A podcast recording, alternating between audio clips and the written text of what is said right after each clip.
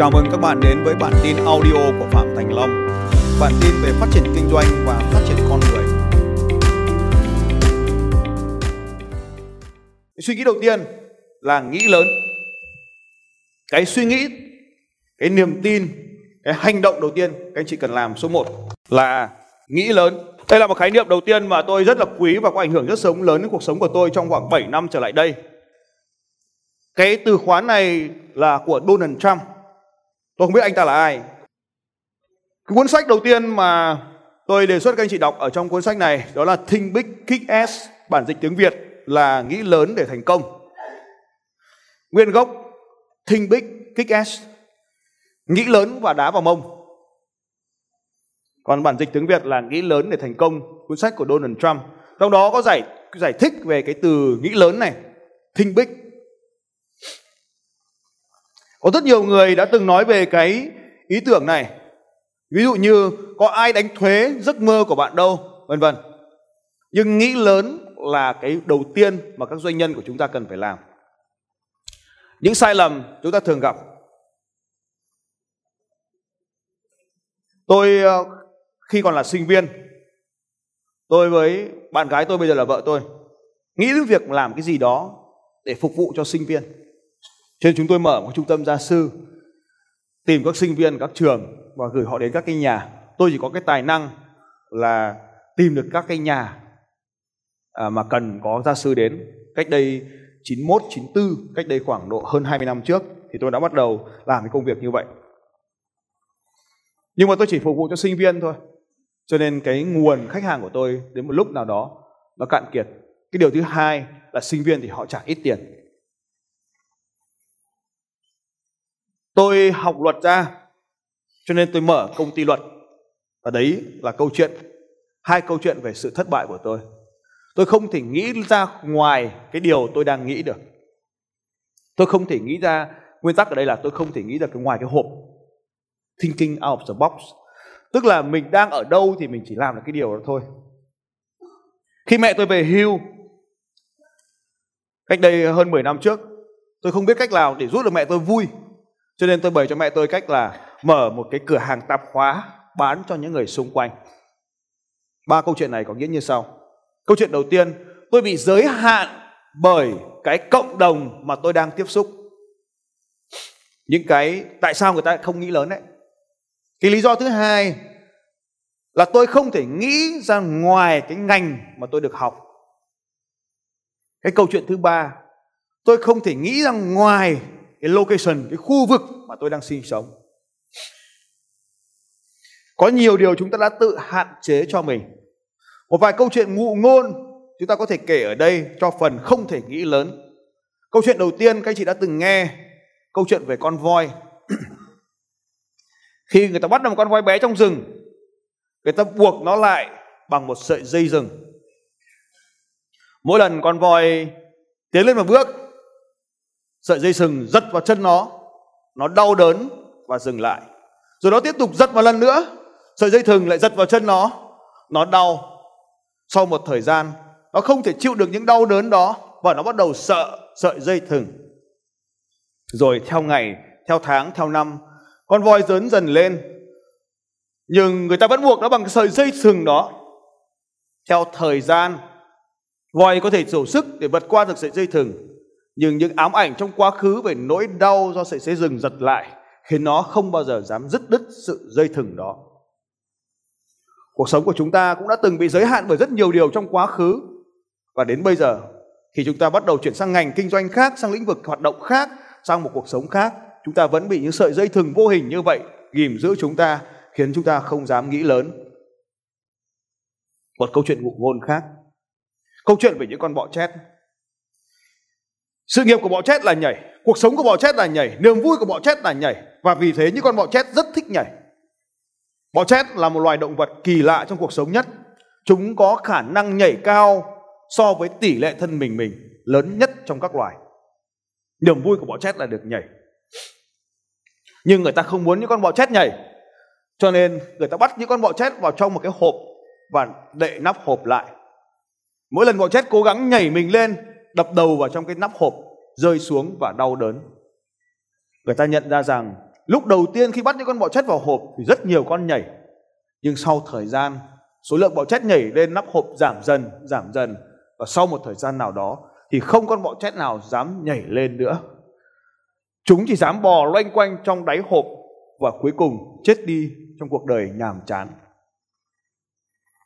Trong kinh doanh cũng vậy hoặc là bạn sẽ có thể là một con voi nhỏ nào đó, rồi bạn cũng sẽ lớn lên và bạn sẽ bị sự dây thừng giữ mình lại. Cũng có thể bạn sẽ là một con bọ chết.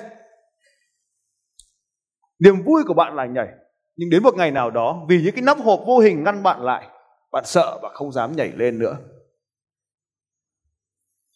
Để vượt qua được cái cái suy nghĩ nhỏ bé này, có một vài điều tôi muốn cung cấp cho các bạn để vượt qua nhanh hơn. Điều số 1 đừng để mình bị hạn chế bởi môi trường xung quanh mình. Một cuốn sách có ảnh hưởng rất lớn đến cuộc đời của tôi. Đó là thế giới quả là rộng lớn và có nhiều việc để làm. Cuốn sách này vừa mới tái bản. Tôi may mắn được gặp ông tác giả này. Tôi rất ngưỡng mộ ông này cách đây ờ, cách đây khoảng 3 tháng gì đó. Thì ờ, ông ấy có sang Việt Nam và tôi có được uh, chiêm ngưỡng dung nhan của ông cụ cùng với cả con trai. Tôi đọc cuốn sách này năm 1991 khi một tập đoàn Daewoo vào Việt Nam và có một chị của một người bạn học lớp 3, cấp 3 cùng với tôi. Tôi đến nhà tôi thấy có cuốn sách này của ông trong nhà rất đẹp và tôi mượn tôi đọc và tôi bị mê mải bởi cuốn sách này. Cuốn sách này lúc đó tôi học cấp 3 rất ít tiền nhưng mà tôi đã mua nó rất nhiều lần bởi vì cứ mua về nhà lại mất, mua về nhà bị mất nghĩ lớn để thành công có tái bản đấy các anh chị cuốn sách này bây giờ nó cũ và cái nội dung nó không được update nhưng mà vẫn có tác dụng nào đó với các anh chị cái điều đầu tiên mà cuốn sách khuyên tôi và đến bây giờ tôi vẫn khuyên rất nhiều người đó là khi cái điều quý giá nhất đó là sức khỏe bạn cần phải tập luyện thể thao cho nên tôi thường khuyên các anh chị phải tập thể thao là vì như vậy nhưng mà có cái sách mà ở đây đó là khi bạn còn trẻ hãy thử thật nhiều nghề để biết nghề nào phù hợp với mình. Đây là lời khuyên của tôi lúc đó, lời khuyên cuốn sách lúc đó. Nhưng trong kinh doanh, tôi muốn chuyển hóa thành thế này. Hãy thử trên nhiều thị trường và bạn sẽ biết thị trường nào phù hợp với mình.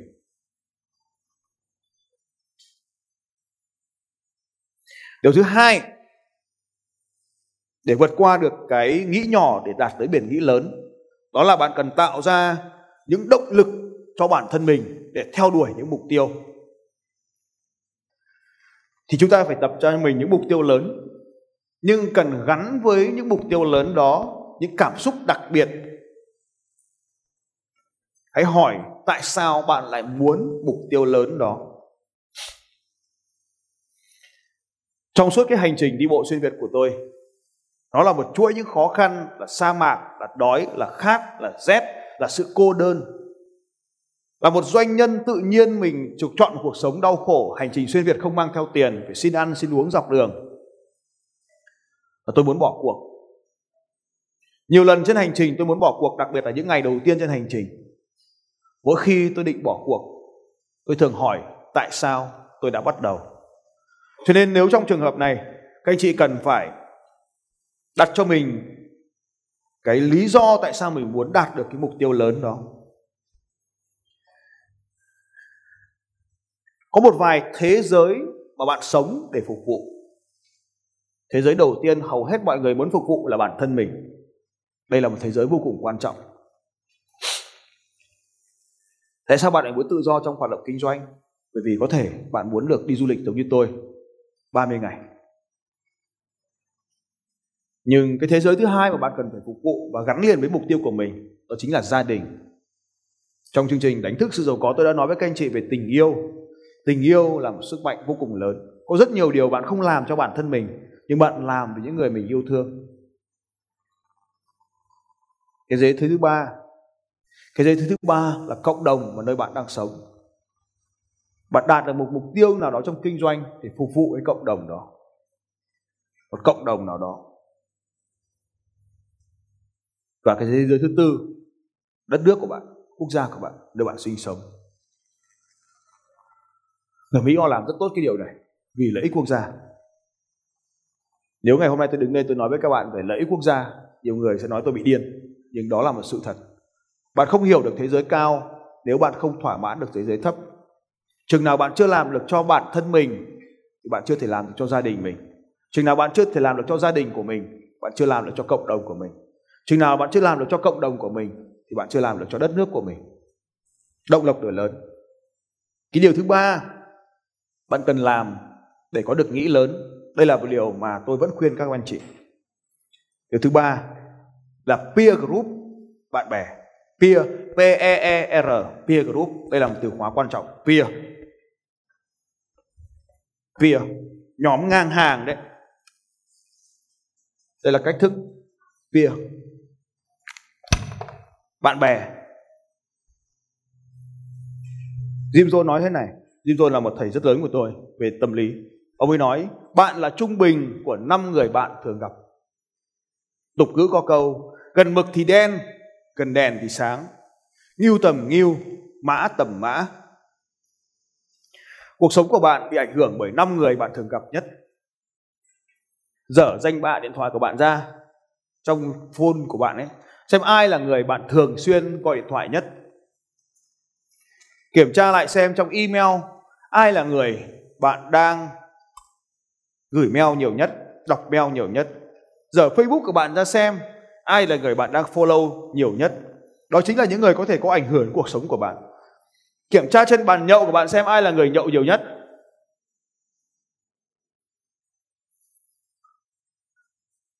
Cho nên, thay bạn đổi đời.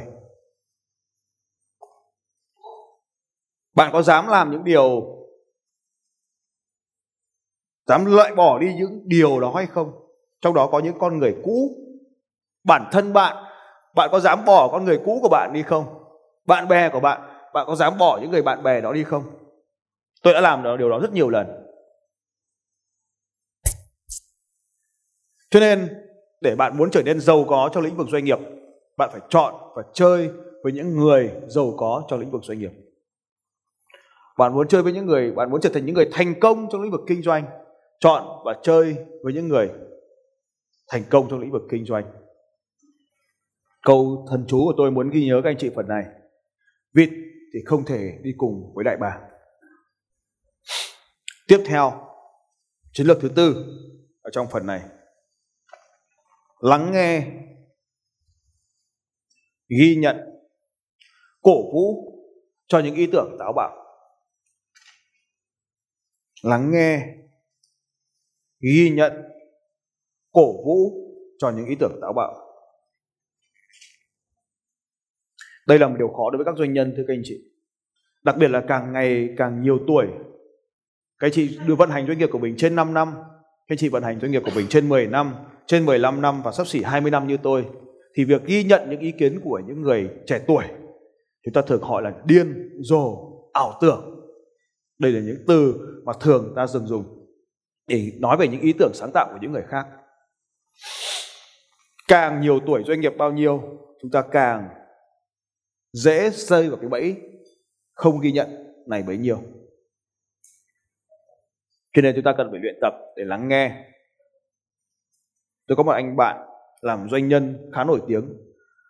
Anh này là là người mà gọi là người ươm tài năng. Cứ ai mà đến gặp anh ấy trình bày ý tưởng hay hay là anh vứt khoản tiền ra anh ấy không phải là một nhà đầu tư chuyên nghiệp trong lĩnh vực rủi ro. Khoản nhưng mà anh ấy rất thích những ý tưởng và anh nói rằng là cho bọn nó. Anh ấy nói cái từ của tôi là cho bọn nó một khoản nhỏ thôi mà. Và nếu chúng nó làm tốt thì tốt mà không làm tốt thì tao cũng đã không bị bỏ lỡ một cơ hội. Cho nên hãy lắng nghe và bạn cũng có thể trở thành một trong những nhà đầu tư như vậy. Thời gian đây là một từ khóa uh, quan trọng. Tôi muốn các anh chị có thể tập trung vào cái tư duy này đây là một cái tư duy quan trọng về mặt thời gian. Đối với một doanh nhân thì ta thấy thời gian là thứ quý giá nhất trong cuộc đời của chúng ta. Thường thì chỉ khi nào mà trên 40 tuổi, ta mới hiểu điều này. Nhưng nếu ngày hôm nay các bạn đang dưới 40 tuổi, thì cố gắng hiểu điều này. Có rất là nhiều người khi mới ra trường, họ nghĩ rằng là tương lai họ còn ở phía trước.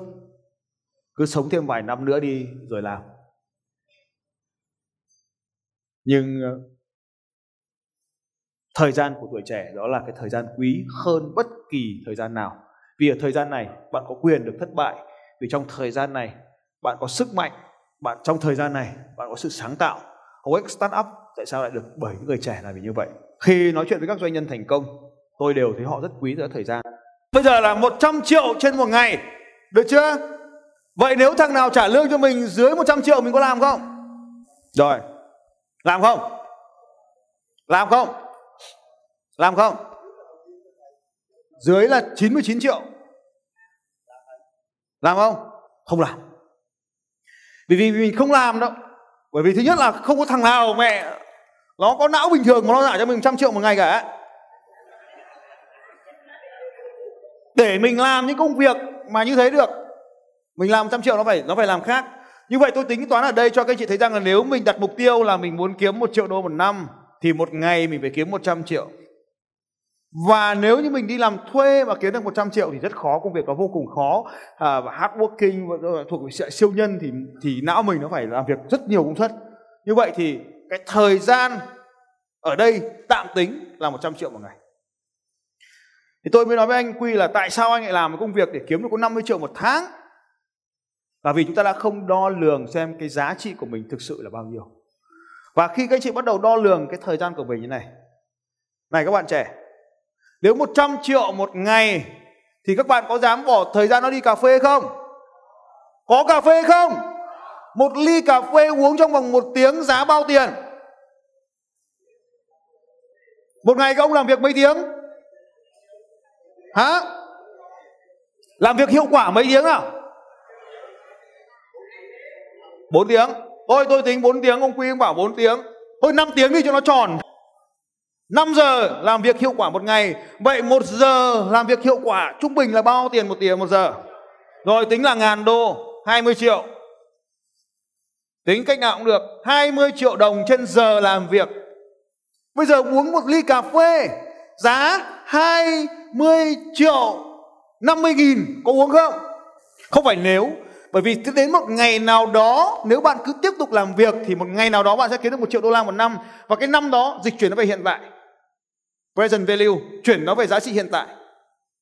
Thì nếu như bạn bỏ ra một tách cà phê một tiếng, thì đừng bao giờ nghĩ đó là giá 50 nghìn. Hãy nói rằng nó là bao nhiêu tiền ạ? 20 triệu. Nếu uống cà phê với cái thằng đó ra 21 triệu, có uống không?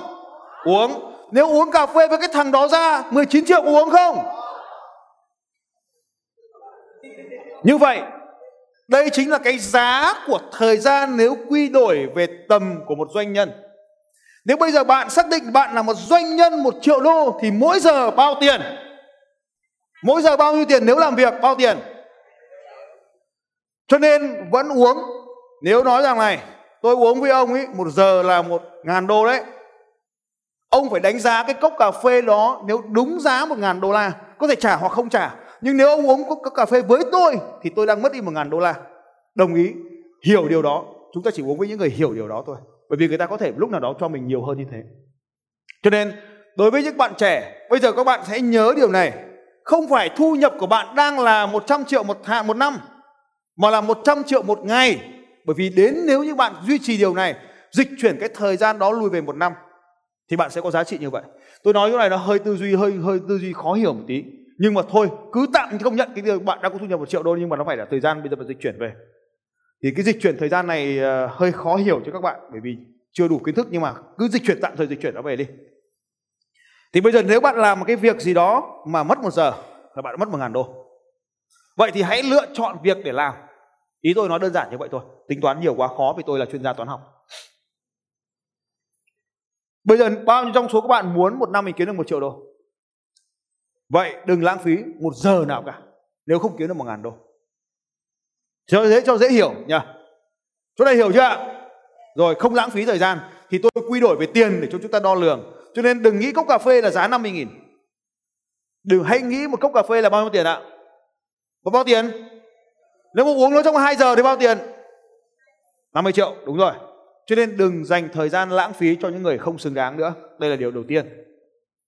Và cái thời gian quý giá nhất là thời gian của bạn trẻ. Thời gian của bạn trẻ đang được đo lường bằng thu nhập hiện tại của bạn là sai mà phải đo lường bằng giá trị trong tương lai bạn có thể nhận được. Nếu bạn dịch chuyển cái thời gian đó về thời gian kiếm tiền. Nếu bây giờ hỏi một người 40 tuổi muốn mua một giờ để trẻ lại, anh ta có sẵn sàng bỏ ra một ngàn đô la không có nhiều hơn như thế cho nên đối với những người nhiều tuổi càng nhiều tuổi thì họ càng hiểu điều này tôi tạm tính một ngàn đô la nhưng mà nhiều hơn như thế rất nhiều. Để giải quyết vấn đề này, là một doanh nhân, bạn cần phải tạo ra thứ như sau này. Tạo ra một môi trường làm việc khẩn trương. Tạo ra một môi trường làm việc khẩn trương. Người doanh nhân thành công nhất là người tạo ra một môi trường làm việc thành công nhất. Xin lỗi, làm một tạo ra một môi trường làm việc khẩn trương nhất. Từ khóa mà tôi thường xuyên hỏi đội nhóm của tôi, đâu rồi? Sao lâu thế? Trừ những lúc bạn không làm việc. Nhưng nếu mà làm một doanh nhân start up doanh nhân bắt đầu đấy, doanh nhân khởi nghiệp đấy, thì nếu bạn càng thư giãn trong thời gian khởi nghiệp bao nhiêu, thì bạn càng chết sớm bấy nhiêu. Doanh nhân của bạn, doanh nghiệp của bạn càng chết sớm bấy nhiêu. Cho nên trong giai đoạn khởi nghiệp thì càng khẩn trương bao nhiêu, thì doanh nghiệp của bạn càng có cơ hội sống sót bấy nhiêu. Một trong những mẫu hình về tạo ra sự khẩn trương là Stephen Jobs anh chị có thể đọc thêm một, những cuốn sách để nói về Stephen Jobs khi làm việc với đội nhóm. Thì anh ta luôn ép nhân viên của mình làm việc những cái kỳ hạn không tưởng. Quay trở lại với lịch sử cuộc đời, xa hơn nữa là Henry Ford.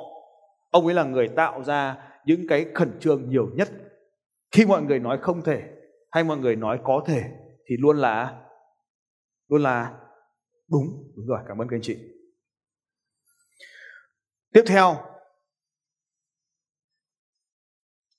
Đó là tạo ra, ở trong cái điều này, thì chúng ta nói tiếp, nhưng đó là tạo ra là chuỗi giá trị. Người này làm việc phụ thuộc vào người kia, thì nó sẽ kéo nhau, bắt buộc với nhau phải chạy. Tiếp theo, nguyên lý Pareto, không phải nguyên lý 80 20 đâu. Nguyên lý Pareto là như thế này. Là mọi người có xu hướng làm cái việc đó hoàn thành trong khoảng thời gian được giao. Anh chị giao cho người ta 3 tháng 3 tháng người ta hoàn thành. Giao cho 3 tuần 3 tuần hoàn thành. Giao cho 30 ngày 30 ngày hoàn thành. Giao cho 3 giờ 3 giờ hoàn thành. Con người rất kỳ diệu là người ta luôn làm cho công việc trở nên phù hợp với khoảng thời gian được giao.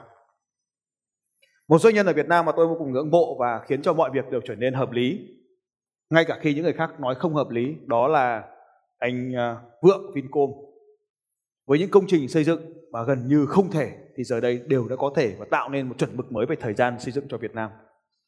Chúng ta biết rằng là trước khi mà Vincom được à, xây dựng ở Việt Nam, thì các công trình xây dựng rất là lâu và thường không đẹp, nhưng Vincom xây dựng rất là nhanh. Ví dụ như khi không thể, thì anh ứng dụng công nghệ top down. Biết là đây cái chị nào làm xây dựng, biết công nghệ xây dựng từ móng top down đúng không ạ? Là xây móng ở trên xuống.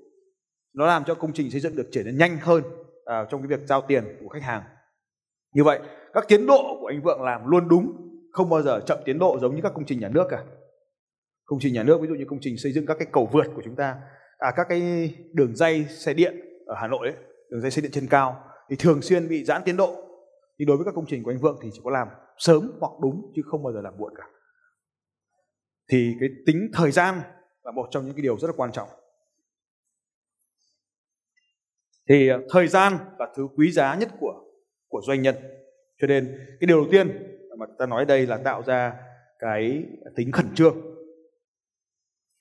Và các anh chị nhớ đến nguyên lý Pareto, giao cho họ bao thời gian thì họ đều hoàn thành trong khoảng thời gian đó. Tiếp theo là giảm thời gian họp. Thời gian họp chính là cái thời gian vô nghĩa nhất, một trong các loại thời gian vô nghĩa nhất của doanh nghiệp. Giảm thời gian họp của doanh nghiệp xuống thì tiết kiệm thời gian. Tập trung vào thời gian sản xuất không phải thời gian họp. Cái tiếp theo đo lường giá trị thời gian của bạn. Đo lường giá trị thời gian của bạn bằng tiền. Lúc này các chị sẽ thấy employee và employer trở nên khác nhau. Đo lường thời gian bằng tiền. Đây là những công việc mà bạn cần phải làm để tiết kiệm thời gian của mình. Công nghệ là cơ hội. Công nghệ thì tương ứng với với cơ hội. Có nhiều người cho rằng công nghệ là sự đe dọa thì sáng nay chúng ta đã làm rồi. Công nghệ đó là cơ hội. Càng triển khai công nghệ nhanh thì càng nhiều cơ hội nhanh. Và ta là người bậc thầy về gì ạ? Về về gì? Về ứng dụng công nghệ. Ngày hôm qua chúng ta học được rằng là thay đổi thì tạo ra gì ạ? Cơ hội. Thay đổi nhanh thì tạo ra cơ hội nhanh. Như vậy, áp dụng công nghệ thì tạo ra thay đổi. Thay đổi tạo ra cơ hội cho nên áp dụng công nghệ thì tạo ra cơ hội luật gia phạm của tôi năm 2001 tôi đã kể cho anh chị ngày hôm qua rồi. Tôi là thằng tiên phong, lập ra cái phần mềm để đăng ký thủ tục doanh nghiệp được nhanh hơn. Công nghệ còn tạo ra những thứ kỳ diệu hơn rất nhiều. Uber là một công ty công nghệ vừa chỉ mới 6 năm, tổng tài sản của Uber trên thị trường chứng khoán đạt hơn 80 triệu đô la, xin lỗi, tạo ra 80 tỷ đô la chỉ sau 6 năm. Một công ty khác trong lĩnh vực ô tô với hơn 80 hơn 100 năm kinh nghiệm tổng tài sản chỉ là 50 công ty đầu tiên trên thế giới nói về ô tô, công ty nào ạ? Ford, chỉ hơn 100 năm, tổng tài sản chỉ hơn 50 tỷ đô la. Một công ty khác kinh doanh về taxi nhưng chẳng có cái taxi nào cả. Chỉ 6 năm đã tạo ra một tổng tài sản là hơn 80 tỷ đô la. Một công ty công nghệ khác kinh doanh trong lĩnh vực thuê khách sạn. Chỉ trong vòng 7 năm, tổng tài sản đã gần 100 tỷ đô la bằng giá trị hiện kim. Anh ta là một công ty hàng đầu trong lĩnh vực thuê nhà, nhưng không có bất kỳ cái nhà nào để cho thuê cả. Công ty nào các anh chị? Airbnb. Các anh chị hoàn toàn có thể làm điều đó cho chính mình. Công ty lâu đời nhất về dịch vụ khách sạn trên toàn thế giới, Marriott, với hơn 130 năm sở hữu hơn 2 triệu phòng khách sạn ở trên toàn thế giới các loại 4 và 5 sao. Tổng giá trị chỉ hơn một chút xíu so với Airbnb, hơn 130 năm trong cùng lĩnh vực vì không áp dụng công nghệ cho nên chỉ có hơn 100 triệu, hơn xin lỗi, hơn 100 tỷ đô la mà hầu hết tài sản của nó nằm ở trong bất động sản có tính thanh khoản không cao như Airbnb. Ở trong cái cuộc kem này có một anh cũng đang làm cái dự án tương tự như vậy. Hãy nghiên cứu mô hình của của Uber và của Airbnb. Có rất nhiều công ty đang tiếp tục Z lắc học tập theo cái mô hình này để mà tạo nên cái này ở trong kinh doanh được gọi là nền kinh tế mở open economy đó là mô hình là khái niệm mà Uber, Airbnb và nhiều công ty khác đang sử dụng open economy. Mọi người đều có thể tham gia vào trong kinh doanh. Hôm nay tôi là người đi taxi, ngày mai tôi trở thành tài xế. Hôm nay tôi thuê nhà của bạn, ngày mai tôi lại trở thành người thuê nhà. Mọi người đều có thể tham gia vào trong mối quan hệ này. Nền kinh tế mở. Các cái nguồn lực được sử dụng. Một cái ô tô nếu tôi sở hữu riêng, một ngày đi hai lần một ô tô nếu đem sở hữu chung như Uber một ngày có thể sử dụng được 20 lần vì thế chi phí cho tất cả các bên đều cắt giảm giá rẻ hơn hiệu quả lao động được tăng lên đó là nền kinh tế mở và áp dụng công nghệ vào thì kinh tế đi nhanh hơn cũng tương tự như vậy tập khách hàng của chúng ta. Nếu như tôi, tôi bán hàng bạn bán hàng chúng ta cùng bán hàng rất lâu để có khách hàng.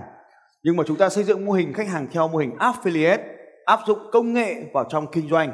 Tôi bán hàng của tôi tôi có thêm khách hàng tôi bán hàng thêm của bạn tôi có tiền, bạn có tiền. Đến lượt bạn bạn bán hàng của bạn bạn có tiền. Bạn bán thêm hàng của tôi, bạn có thêm tiền, tôi có thêm tiền. Tất cả chúng ta đều có một nền tảng và bán được nhiều lần, được gọi là affiliate. Một khách hàng bán đi bán lại được nhiều lần, áp dụng công nghệ vào trong kinh doanh. Công nghệ là như vậy. Thằng nào triển khai nhanh, thằng thằng ấy thắng. Thằng nào triển khai từ từ thì thằng ấy mất.